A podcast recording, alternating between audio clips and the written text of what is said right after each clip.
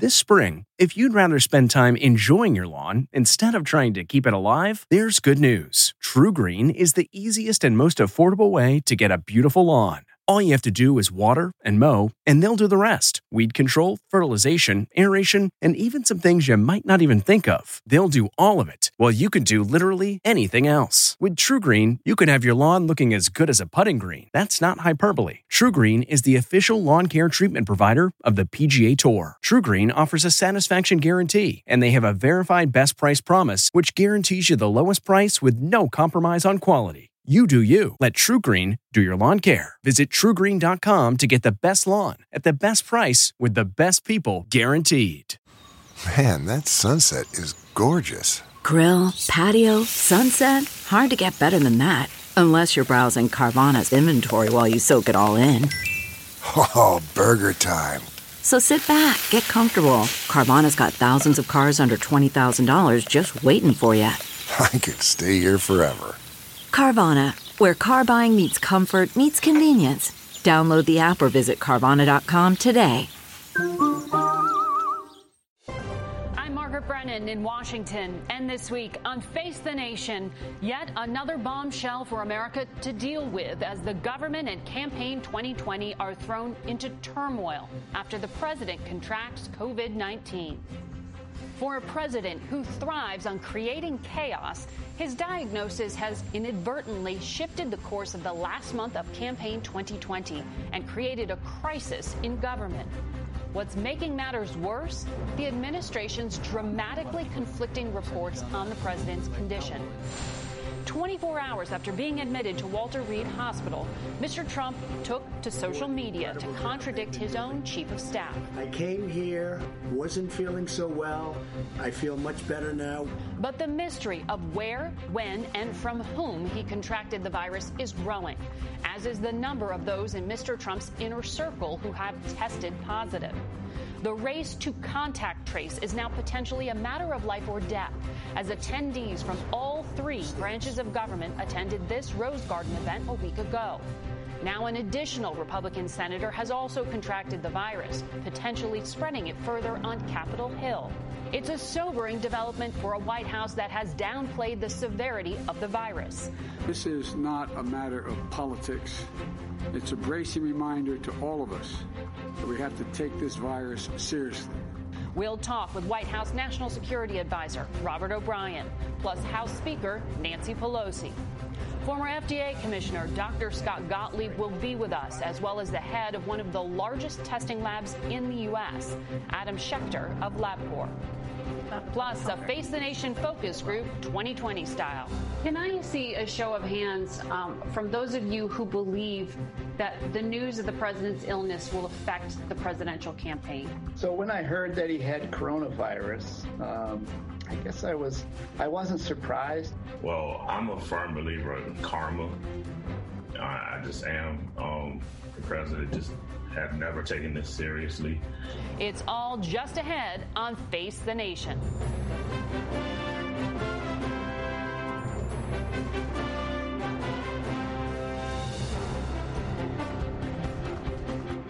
Good morning and welcome to Face the Nation. As we come on the air, the country is facing yet another unprecedented crisis as President Trump remains hospitalized at Walter Reed Medical Center. And there are new questions this morning about how the administration is handling his case. We begin today with White House correspondent Weijia Jiang. From his suite at Walter Reed Medical Center, President Trump took to Twitter last night to say he's feeling better, but acknowledged his condition could take a turn. Uh, you don't know over the next period of a few days. I guess that's the real test. The president's address capped off a day of mixed messaging from the White House. President Trump's doctors painted an optimistic picture of his health. This morning, the president is doing very well. CBS News has learned the president did receive oxygen at the White House Friday before leaving for Walter Reed. And just 10 minutes after the medical briefing wrapped up on Saturday, a person familiar with the president's health, identified by the Associated Press as Chief of Staff Mark Meadows, told reporters his vitals over the last 24 hours were very concerning. We're still not on a clear path to a full recovery. The president revealed he and the first lady have the coronavirus in an early morning tweet on Friday. They are at the top of a growing list of people who have tested positive after attending last Saturday's Rose Garden event where President Trump nominated his new Supreme Court Justice, Judge Amy Coney Barrett. President Trump's former advisor, Kellyanne Conway, and Chris Christie said they have the virus. Yesterday, the former New Jersey governor tweeted that he checked himself into the hospital due to his history of asthma. Utah Senator Mike Lee and North Carolina Senator Thom Tillis also tested positive after attending the event. And now Wisconsin Senator Ron Johnson has contracted the virus. Despite those lawmakers getting sick, GOP Senate leaders are moving forward with Barrett's nomination as scheduled. They hold a slim three seat majority, and a final vote only counts if it's cast in person. So if the virus continues to spread, it could cripple Barrett's chances. President Trump's doctors say he is doing better, but he's not out of the woods yet. He spent his second night at Walter Reed last night, and we are awaiting an update from his medical team this morning. Margaret? Weijia Jiang, thank you. We go now to the White House and National Security Advisor Robert O'Brien. Good morning to you, Ambassador. Good morning to you, Margaret. Uh, beautiful day in Washington. Uh, eventful day. Uh, sir, this is the most serious health crisis that a president has faced since Ronald Reagan was shot back in 1981. We are 30 days ahead of an election in the midst of an economic crisis, a health crisis. Every intelligence service in the world wants to know how the commander in chief is doing. What is his status, and when did you last speak with him? Well, on his status, I spoke with the chief of staff this morning, and the good news is the president feels very well and. Uh, he actually wants to get back home to the White House and get back to work, but I think he's going to stay at Walter Reed for uh, at least another uh, period of time. Uh, look, I went through this virus myself, as you know, Margaret, uh, over the summer, and even if you have no symptoms, and I was, I had uh, very, very minor symptoms. Uh, days seven and eight, you know, are the critical days. So I think the doctors want to make sure that they, they're, they're there for the president and that he's getting the best treatment.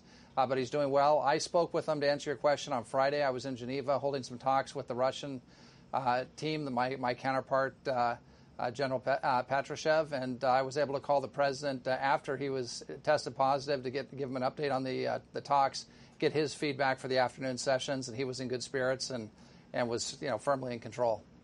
Well, uh, to that point, as you just say, the worst may be ahead, just knowing the course of the virus.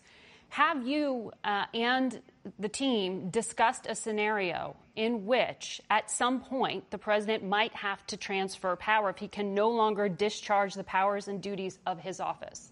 No, that's not something that's on the table at this point. Again, the president, you saw him on the video but last night. But it may night, be, as uh, you just said.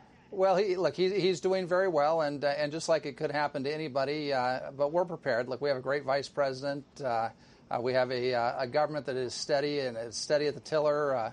And we'll be briefing the president this afternoon. Uh, General Milley, uh, Secretary Pompeo, myself will be giving him a national security brief uh, uh this afternoon from the White House here. He'll be at Walter Reed, so we'll do it by secure uh, video conference or secure phone. Uh, so look, the, government's doing well, the president's doing well, and I'm not going to address hypotheticals, but but it, we we do have a we have plans for everything. Okay, because you do know that Presidents Reagan and Bush at one point temporarily signed over power while ha- undergoing medical treatment. So this well, is they, they, yes. They, I, I, think those were. I, I, know they were colonoscopies, and uh, and and so they were under anesthesia and, and weren't uh, weren't available at that time. I think we're in a different situation here, and and and so far the president's in great shape. He's firmly in command of the government of the country. Okay. Do you know how the president became infected and how widely the virus has spread among the top ranks of our government? You know, uh, there's contact tracing going on. I mean, the first thing I want to do is I just want to. Who is you know, doing set, it? Well, the White House medical uh, unit and, and, and, others in the White House are, are working very hard on, on contact tracing and, and doing all the things that you, you do in these circumstances. And uh, just, just like uh, this has been going on for, for some time with this virus. It's a very nasty, resilient virus. But I want to take a moment because I know the president watches your show, Margaret, and, and others do, to just extend the, the best wishes of the American people to him and the First Lady to the senators and, and to my colleagues uh, who have this. Uh, you know, again, ha- having went through this myself, uh, you, are going to get through it. Uh, listen to your doctors uh, and, and, do all the things they tell them. And, and mm-hmm. look, we've got millions of people around the country fighting the, this COVID infection in the NFL and yeah. in the most controlled environments. And so my my message out to, to, to, the president, the first lady, but to all those who are infected is a message of, of a speedy recovery and be, you know you'll get through this. Just just fight it and, and hang in there. I think the entire country joins you uh, in that sentiment of, of hoping the, that the president does well and that our whole government does. But are, are, you saying at this point that contact tracing is still underway and you don't net, yet know how much it has spread among the top ranks? You know, I, I, think what's happening is people are getting tested on a regular basis. I've seen a number of my colleagues here this morning who've tested negative for three or four straight days in a row. Uh, so, you know, if people test positive, uh, uh, they'll be quarantined, and we'll follow the procedures that the CDC has. And uh, but I can tell you, there there, there are many men and women uh, on the on the watchtower uh, at the Pentagon, at the State Department, here at the White House, making sure that the country's safe. And, and we're, we're, we're, in very good shape. We've got a, a great team in place, and the president's mm-hmm. firmly in control. Given continuity of government concerns. Should the vice president return to the campaign trail and to the debate stage as he's scheduled to, to this week?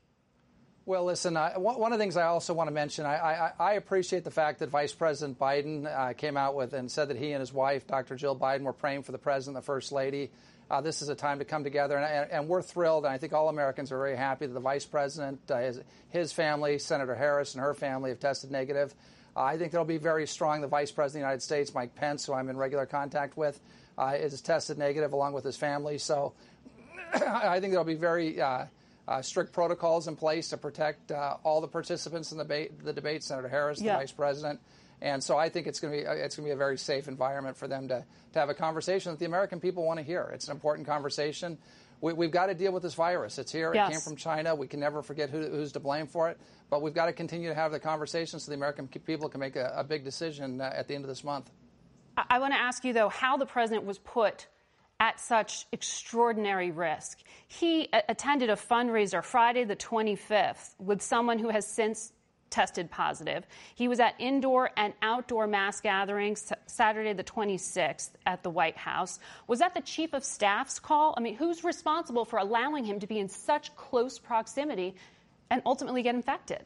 Look, I think the president made this very clear. He's going to continue to run this government, and, and, and, we have to face this virus. We have to open up the country. We've got to make sure that America is moving forward. and We're not getting left behind by, by China or other adversaries, and, and in this case, China, which was responsible for the virus. It's very hard, no matter what precautions you take. And as you know, Margaret, I was one of the early proponents uh, with the NSC of wearing masks. I, I regularly masked up. Uh, I, I, social distance, and yet I still uh, I came into contact with it. This is a very it's you know, highly resilient, infectious. nasty. It's highly yeah, infectious, but that would yeah. only seem to indicate that around the president of the United States, you need to be even more careful. So, how was he put in these circumstances? Well, well, normally, Margaret, and, and as you know, we had a, a, very, very rigorous testing protocol, and still do, so that anyone who was going to come within six or eight feet of the president, uh, you know, was was tested and, uh, and, and we did our best. But the president made it clear, as he did last night, that he was going to continue to govern. He was going to continue to run the country in the face of this virus. And and uh, uh, you know whether it's the NFL, which has strict mm-hmm. protocols, or, or, college football, or college campuses, and that have put up bubbles. This is a resilient, nasty virus. We're going to have to stop it, and and we're going to do it with therapeutics. We're going to do okay. it with a vaccine that's going to come out, and we're going to come out on the other side of this stronger. Okay, I'm understanding you saying you still don't know the source of the virus at this point and the source of the president's infection. I, before, though, I, I don't want to leave behind something you mentioned. You said you met with Russian officials. Um, is there any intelligence to suggest that, that Russia and others are using the president's diagnosis uh, as any kind of uh, campaign against the United States? Um, and given the upcoming election, the interference that we already know that they are conducting, uh, how concerned are you?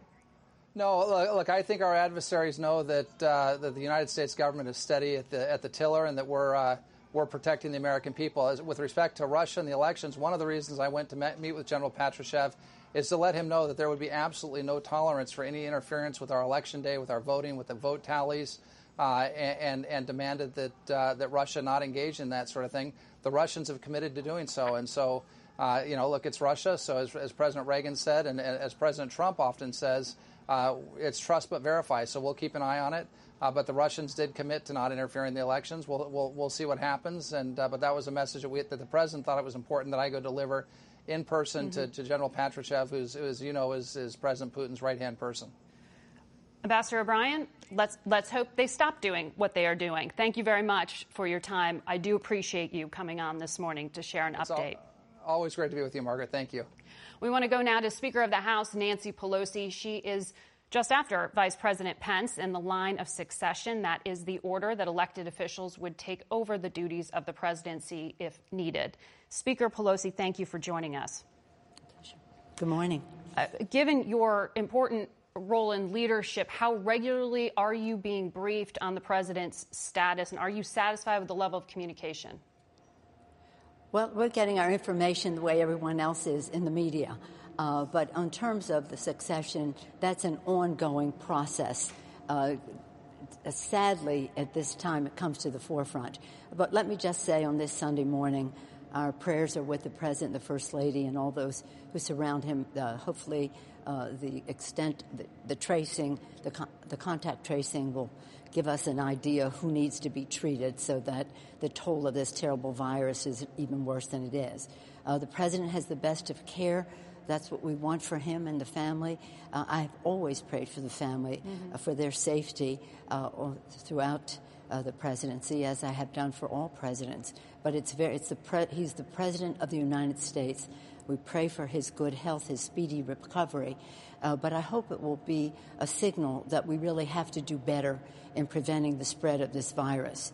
People yeah. always ask, what impact will this have on the election? I said, I'm not interested in that. What I'm interested in is what impact will it be on uh, coming to the table with us and doing what we have to crush the virus, listen to science, have the public-private role that needs to be done to mm-hmm. crush the virus. And so hopefully and prayerfully. And we, we wouldn't pray if we didn't believe there was a chance that there could be uh, an answer. And so I pray that in addition to his health, that the president's heart will be open to the millions of people have been affected, uh, hundreds of thousands of families have suffered a death, and also to recognize uh, that a, a, preponderance of this uh, of the impact of viruses in communities of color and really gonna, don't have the kind of access to care that the president or the rest of us have. I want to ask you about the possibility of providing more aid, but first, can you just clarify how frequently are you personally being tested and should you be quarantining? No, I was tested. I follow the guidance of our uh, house attending physician, uh, and, and uh, uh, I was tested on Friday uh, negative, but I also intend to be regularly tested. Uh, I'm pleased with the uh, uh, reliability of the testing in the Capitol. I think it's better than what is at the White House, or else the president might not have been exposed on the basis of a false uh, negative that put him at risk, that may have put him at risk. We don't know where he got it, but we do know that there was a negative test for somebody with close proximity to the president. Is there so any reason to believe that the source of the infection was Capitol Hill? Excuse me? Is there any reason to believe that the source of the infection came from Capitol Hill? I have no I've never heard anything okay. like that. I think that uh, the uh, optics of it are that those who were at the White House were the ones who brought uh, the, uh, uh, the virus back to Capitol Hill. But uh, again, let's look at this in a larger sense of what it means to the American people. We need to have trust. We need to trust that what they're telling us about the president's condition is real. Uh, we have to have confidence in the judgment of the doctors who are uh, treating him that not only do they give a presentation, notice when they give a presentation to the press, it has to be approved by the president. That's not very scientific. That's not very scientific. Uh, so uh, I think this can be a unifying moment for our country. We all pray for the president and his family. We all know that we have to do more to prevent this, to crush this virus. And one way not to do it is to crush the Affordable Care Act, which the Senate is in the process of trying to Has do there, with moving quickly on this uh, the president, uh, judicial appointment. The president tweeted yesterday that the country needs stimulus. Does that mean that you have come to an agreement or are close no. to a deal on a COVID relief bill? No, it means that we want to see that they will agree uh, on what we need to do to crush the virus so that we can open the economy and open our schools so safely. you're no closer Margin than on Friday when, when that airline well, we, are making progress. Well, we tried to get that done in the House, but the Republicans objected.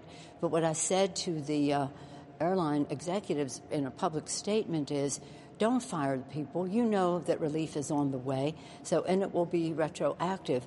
So let's keep them employed because separate from other industries, when you're fired, when you're let go in the airline industry, uh, it takes months or years to be recertified, mm-hmm. reclassified, all of that security clearances and the rest. Not like if somebody has another kind of a job, they leave, they come back. Uh, so that's a, that makes a difference. But also, could that come this week? It just depends on if they uh, understand what we have to do to crush the virus. You can't just say uh, we need uh, we need to do something, but we're going to let the virus run free. Now that it's even run free in the White House, think of how it is in a poor neighborhood when the president is insisting that children actually go back to school in order to get the funding uh, that he is recommending. These poor is kids are largely minority children. People uh, exposed to the virus are largely minority.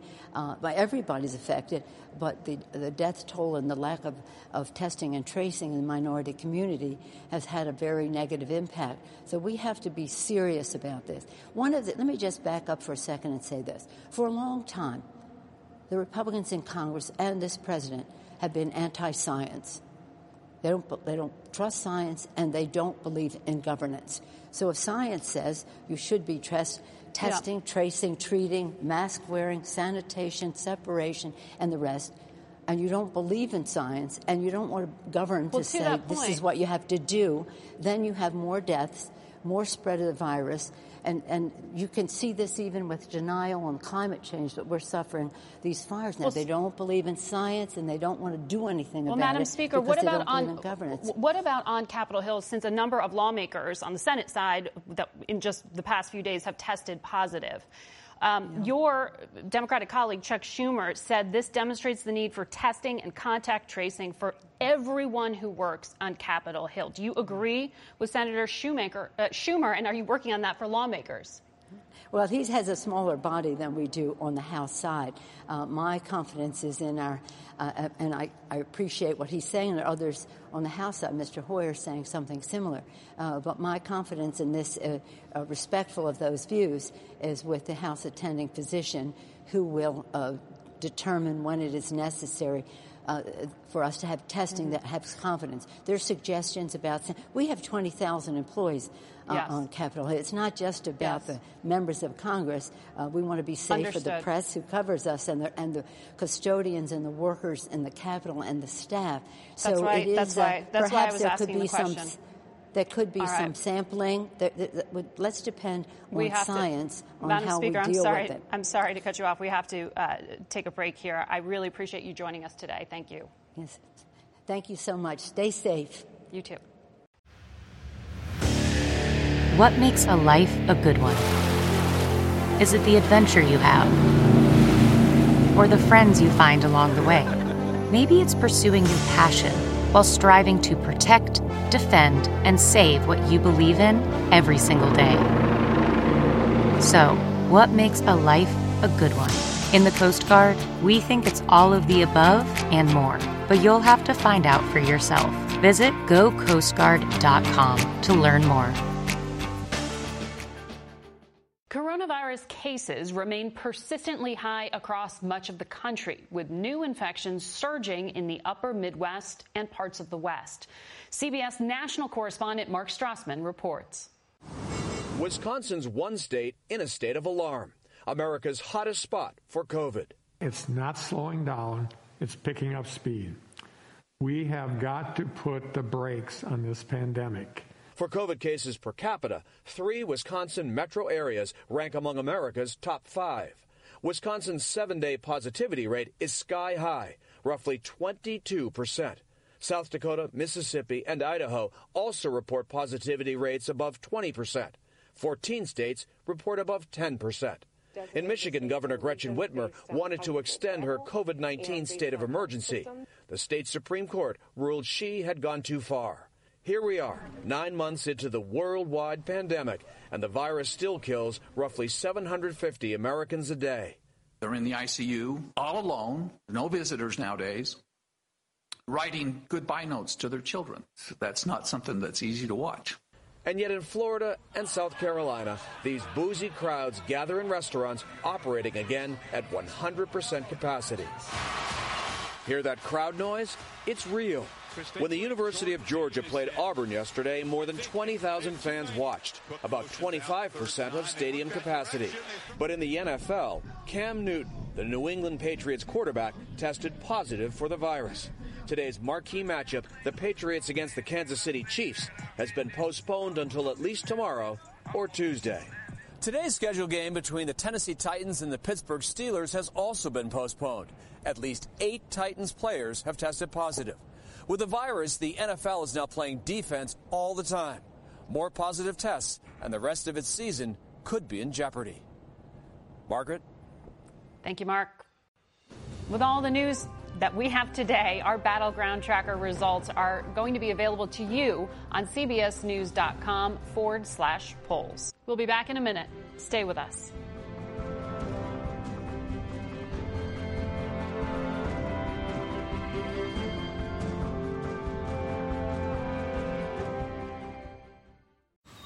Man, that sunset is gorgeous. Grill, patio, sunset. Hard to get better than that. Unless you're browsing Carvana's inventory while you soak it all in. Oh, burger time. So sit back, get comfortable. Carvana's got thousands of cars under $20,000 just waiting for you. I could stay here forever. Carvana, where car buying meets comfort, meets convenience. Download the app or visit Carvana.com today.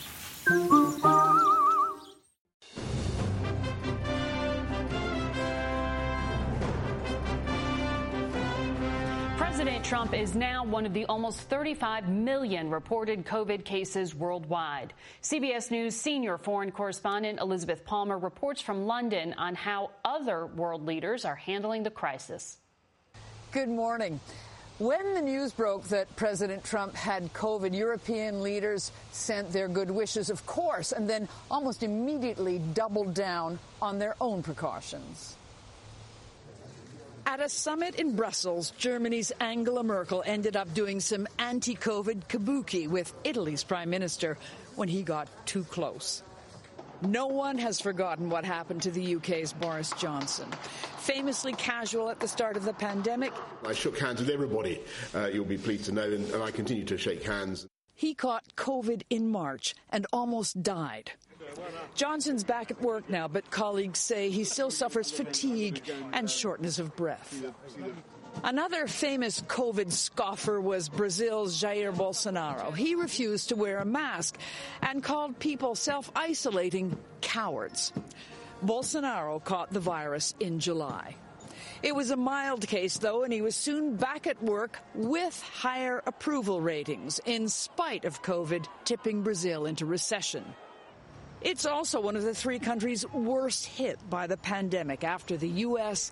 and India, which now leads the way, both in new infections and the number of dead. There's been a dramatic rise in cases in Russia, too, even though scientists there claim their Sputnik 5 vaccine works. Volunteers may be getting it, but not Vladimir Putin. He's taking no chances. He barely goes out. And though recent military drills were a rare exception, anyone who wants to meet him has to quarantine for two weeks and then go through a special disinfection booth. Here in London, we've just heard from Prime Minister Boris Johnson, who warned Britons that things were going to be what he called bumpy right through Christmas. And from one who's been there, he also said that he thought President Trump was going to be just fine. Margaret? Liz Palmer in London. Thank you. We turn now to former FDA Commissioner Dr. Scott Gottlieb, who joins us from Westport, Connecticut. Good morning to you. Good morning. Uh, last night, the president released a video of himself at Walter Reed. He spoke for about four minutes. He was able to get through it without being winded. He did sound a little bit hoarse. Uh, given what's been disclosed publicly at this point, what do you think his status is? Hard to know. I, I, I, wouldn't draw too many conclusions from that video. He did look good in the video. Um, this is early on in the course of his illness, so he's not out of the woods. typically what we see is in the first week you have sort of the viral response phase of the infection. And it's that second week when patients sometimes get into trouble. Now, there is some correlation with patients doing well that first week and being less likely to get into trouble that second week when you have that inflammatory response, the post viral inflammatory response. But there are exceptions. And, and I have talked to physicians who've seen patients who did well the first week and still got into trouble. So I think we need to continue to be cautious here with the president uh, and wish him the best the National Security Advisor Robert O'Brien uh, indicated that you know the days ahead could be tough. Day seven. That that is the uh, course of the virus itself. What do we know about exactly where the president is in the course of his treatment and the disease? So again, it's hard to know based on the information that they've disclosed. It sounds like he might have become symptomatic on Wednesday, and so the president probably became infected sometime on Friday or Saturday at one of, one of the events that he was at. And people are focusing on this Supreme Court event on Saturday. It could have been two introductions here. So the first generation of spread could have been either on Friday or Saturday or both. And then now we're seeing these. This, these are second generation cases. The president, Hope Hicks, the first lady. We're going to start to see third generation cases probably appear maybe Sunday, maybe today, and maybe early this week. People who are, who are infected by the people who are currently diagnosed. So the president does appear to be, you know, about three to four days into sort of a symptomatic phase right now, if you believe he became symptomatic on Wednesday. So he still has time to go until I think he's out of the woods. The CDC is not conducting the contact tracing. Washington, D.C. is not. The National Security Advisor said the White House was doing it, um, but that he was unable to pinpoint the source of the infection. How important is it to pin that down? Look, I think they have an obligation. This is the President of the United States. This was a gathering of high level officials. I think they have an obligation to understand how the infection was introduced into that environment. They might not be able to pinpoint it, but they should be very aggressive in a forensic analysis right now to try to find what the source of the infection was and see who brought it into that environment. And that's going to be important also to understand who else could be at risk. Are there any people who came out of that event who could be asymptomatic right now and should go get tested to make sure they're not continuing to spread it to other officials? There doesn't seem to be a very concerted effort underway. I've talked to a number of officials who were at that event on Saturday, and a lot of focus is around that event as one of the potential places where the introduction was made, and they haven't been called yet by contact tracers. So that's concerning. That is concerning because that suggests potential further spread. Um, Speaker Pelosi mentioned she had concerns about the type of testing that had been used at the White House. Uh, you warned on this program back on May 10th that the Abbott Labs test that the White House was relying on was not sufficient to detect asymptomatic spread of COVID 19. Is it a matter of technology? Why did the procedures fail? Well, look, the Abbott test is a very good test when used appropriately. You have to fit the right test to the right purpose. The White House was relying almost solely on testing as a way to protect the president. They needed a zero fail testing protocol because they weren't taking any precautions beyond testing people who are going to be in contact with the president. And that requires multiple layers of testing. If you want a, something close to a zero fail testing protocol and you're never going to be able to achieve 100%, you would probably be needing to use a PCR based test at the point of entry at the White House. So the Cepheid GeneXpert probably would be more fit to purpose. But frankly, you'd need double layers of testing. You'd probably want to test people before they depart for the White House and then test them again when they arrive. And even that wouldn't be 100%, but it would get you closer. Using these kinds of tests, and they're now using the Binax as well, the antigen based tests um, and, and the Abbott ID NOW, using that to screen an asymptomatic population to try to detect virus, you might only have 50% sensitivity, perhaps a little bit better than that. And who makes but that you're going to let through some people who are infected. Who makes that call? Well, I think it, I think it was the White House physician. I know that concerns about the testing machines that were being used were raised to the White House at various points. Uh, I think the White House physician weighed in on that. I don't know who else weighed in on that, but I think they need to reassess those protocols. Frankly, you shouldn't just be relying on testing alone. You should be u- taking other steps on the compound. And the other thing to remember is the only people who are getting routinely tested were people who are going to be around the president. So Mm-hmm. staff was not getting routinely tested. So it's possible to get the virus onto the compound. Um, and then from there, you could have an outbreak within the White House compound. Uh, some members of the president's inner circle, uh, as you said, may still be at risk. Um, the vice president, is he in the clear yet? anyone who was with the president on Tuesday, Wednesday, um, is not in the clear. I mean, anyone who was with any of the people who are currently infected earlier this week, they were probably at their peak uh, contagion at that point. So typically, you're most contagious about 24 hours before the onset of symptoms. So the debate prep on Tuesday is a source of potential third generation spread. Uh, the meeting of the GOP, the Senate GOP on Wednesday, is a source of third generation spread. We'll likely see more cases emerge, unfortunately, early this week from the people who are currently infected who went on to infect other people. So this is still very much an evolving situation. Now, look, we hope not. Um, and there are situations where there is no further propagation, but it's more than likely that you will see additional cases of third generation spread. We will continue to update the public. Uh, Dr. Gottlieb, thanks as always for your insight. We'll be right back. CarMax is putting peace of mind back in car shopping by putting you in the driver's seat to find a ride that's right for you. Because at CarMax, we believe you shouldn't just settle for a car, you should love your car. That's why every car we sell is CarMax certified quality so you can be sure with upfront pricing that's the same for every customer. So don't settle. Find love at first drive and start shopping now at CarMax.com. CarMax, the way car buying should be. LabCorp was the first commercial lab to offer COVID 19 diagnostic testing in March. She, CEO Adam Schechter joins us this morning from New Hope, Pennsylvania. Good morning to you. Good morning, Margaret. Thanks for having me here today. Sure. Um, you know, we heard that the president uh, reportedly did take a PCR test, that kind of gold standard test to confirm his in- initial diagnosis. Um, how reliable are the, dis- the different testing platforms that we're talking about? Sure. There's really three types of tests. There's the PCR test, as you mentioned. That test it searches for the genetic material of the virus. It's seen as the gold standard, but it does take time to get the results for that test. When we receive a test, it takes us about 24 hours on average to return the results. The second test is an antigen test. That test you can do typically without machinery, and that test looks for a protein on the surface of the virus. It's less accurate than the PCR test, but it's certainly a good test for surveillance and trying to understand where the disease is. And the third type of test is an antibody test, which is a blood test. The first two are nasal swabs typically. Mm-hmm. The blood test searches for antibodies in your blood. That tells you if you've had the virus in the past. Is uh, the kind of tool that the White House was using, these rapid tests, is that sufficient to detect the virus in asymptomatic people, in your view?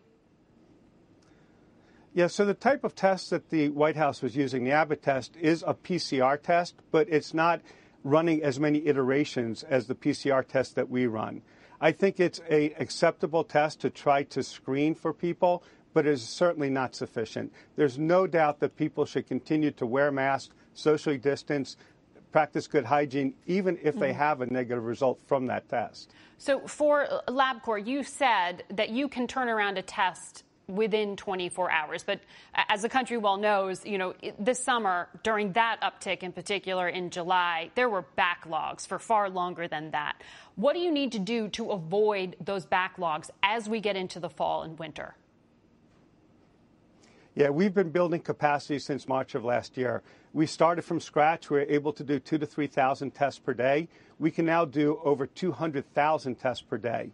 On average, we're receiving about 100,000 samples per day, so we have additional capacity, but we're not stopping there. We're building more and more capacity. At the same time, we need people to do their part as we go into flu season, get flu vaccinations, socially distance, wear masks, practice good hygiene. Uh, I believe that we are all preparing for that season. Uh, we also launched a combined test where you can test with one nasal swab right. a combination of flu, RSV, and also COVID. But but as you say, you're hoping to stay ahead of the curve this time. Um, the testing companies like yours receive about $100 per test from the current government program. If your company can't turn around results in two days, which is what Dr. Fauci says is necessary to actually be useful, why should your company be paid? So we are doing everything we can to turn around those results as fast as possible. Every one of our 65,000 LabCorp employees around the world are working day and night. Our labs are open seven days a week, running 24 hours a day.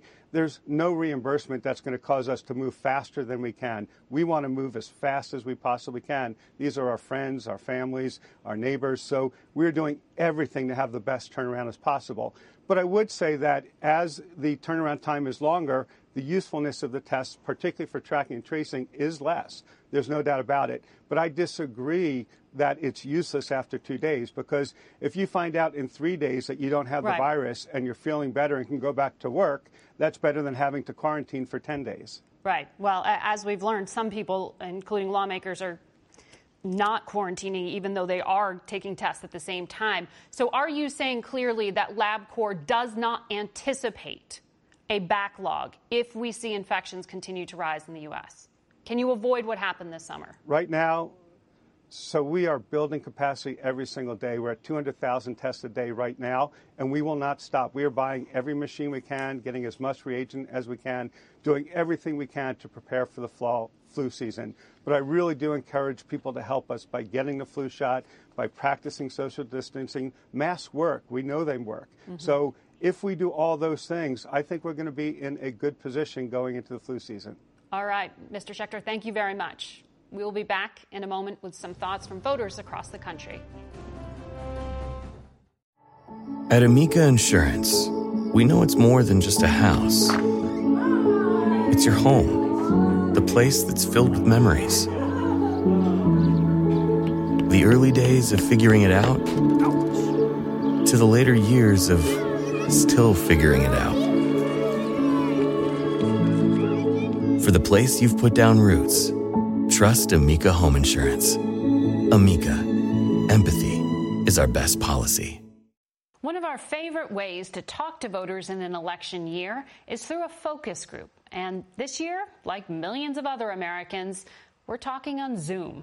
Friday night, we spoke with three Biden supporters and three Trump supporters about the president's diagnosis. It's probably an eye opener for him. What do you mean, an eye opener for him? Sometimes I wonder whether, you know, enough people take the virus seriously, I guess. And you think he hasn't? I'm a mask believer. I really believe in masks, and I guess I wish masks were from the get go, we were all suggested to use it.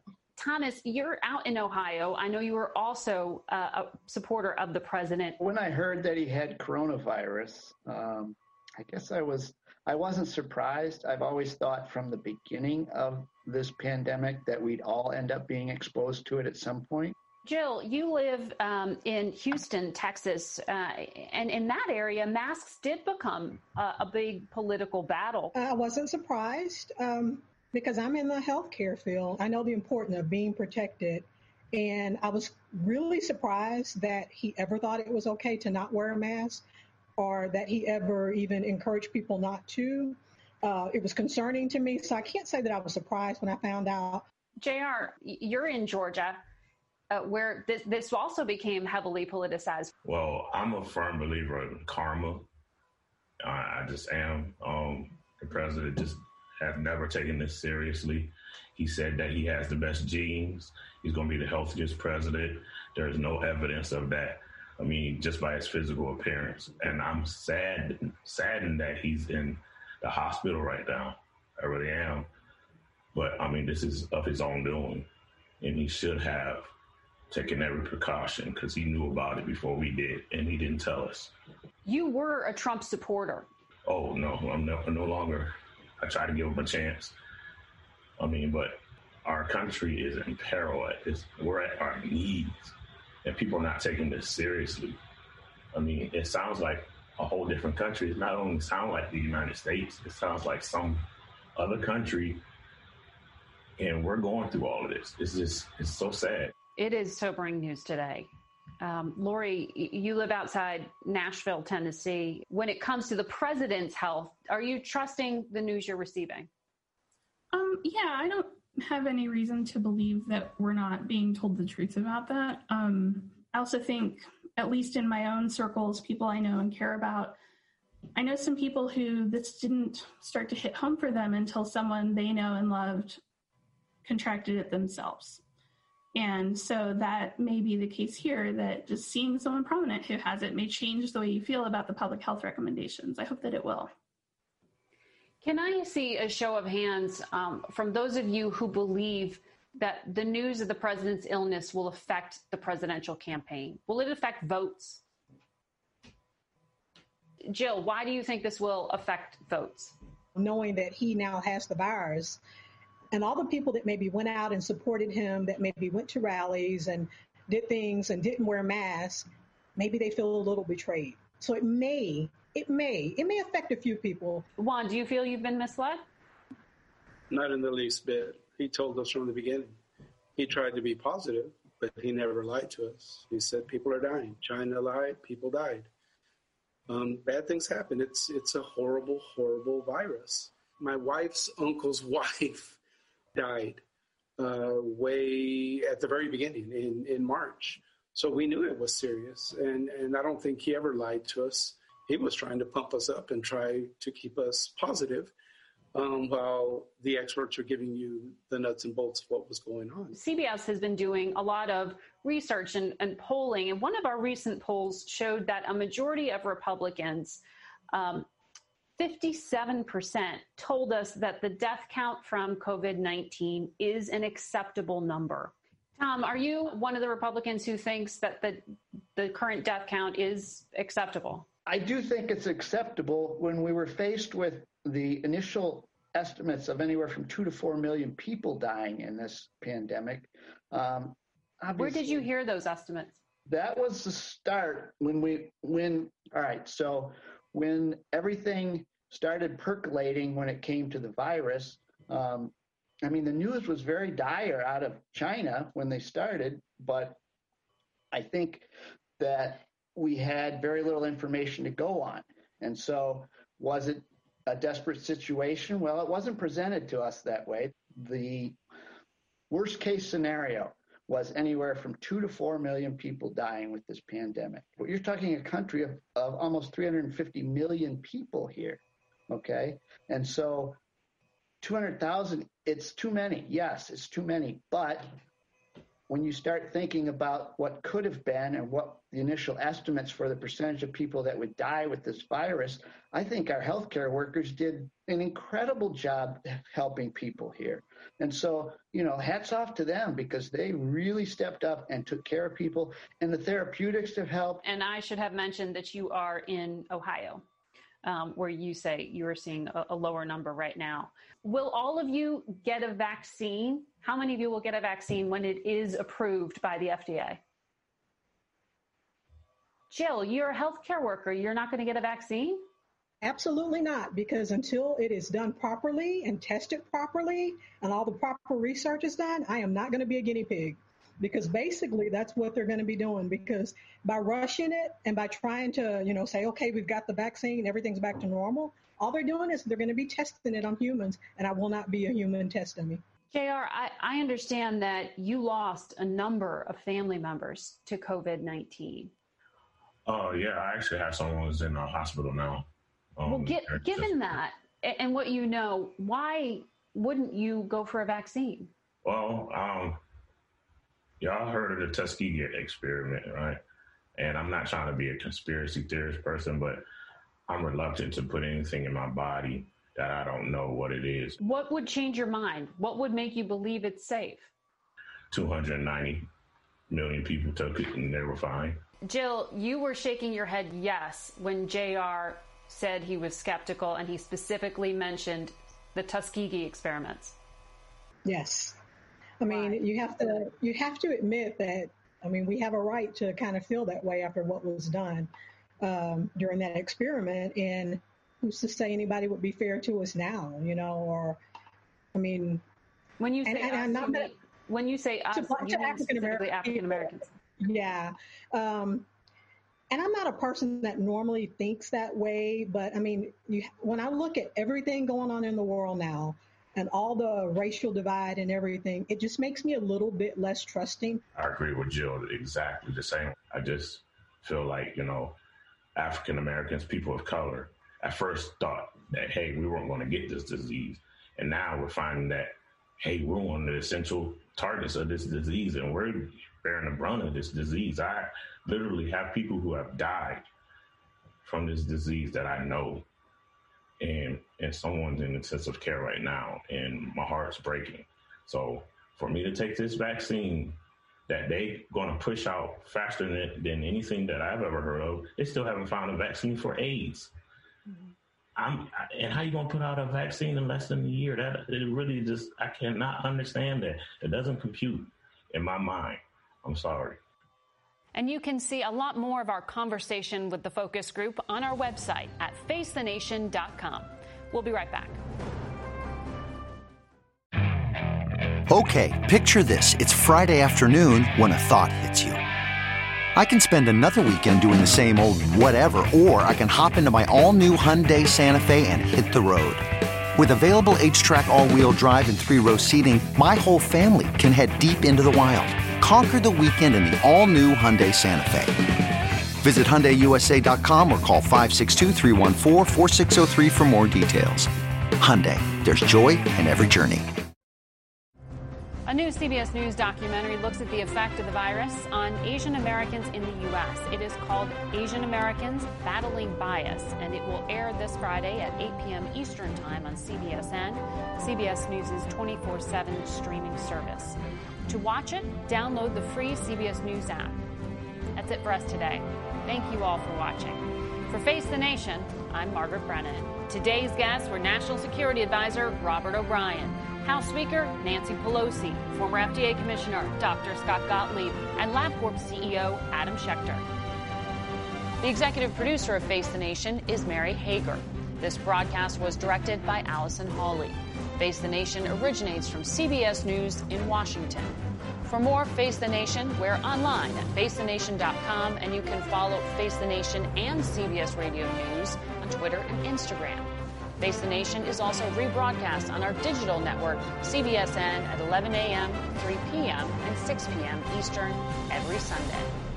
If you like Face the Nation with Margaret Brennan, you can listen early and ad-free right now by joining Wondery Plus in the Wondery app or on Apple Podcasts. Prime members can listen ad-free on Amazon Music. Before you go, tell us about yourself by filling out a short survey at wondery.com/survey. Some puzzles are hard to solve, others are hard to prove. Listen to Blood is Thicker: The Hargan Family Killings wherever you get your podcasts. Access episodes early and ad-free with 48 Hours Plus on Apple Podcasts. Catch every episode of 60 Minutes, America's most watched news magazine show, as a podcast. Hear in depth investigations across politics, news, and entertainment on your schedule. Listen to 60 Minutes ad free on Wondery Plus.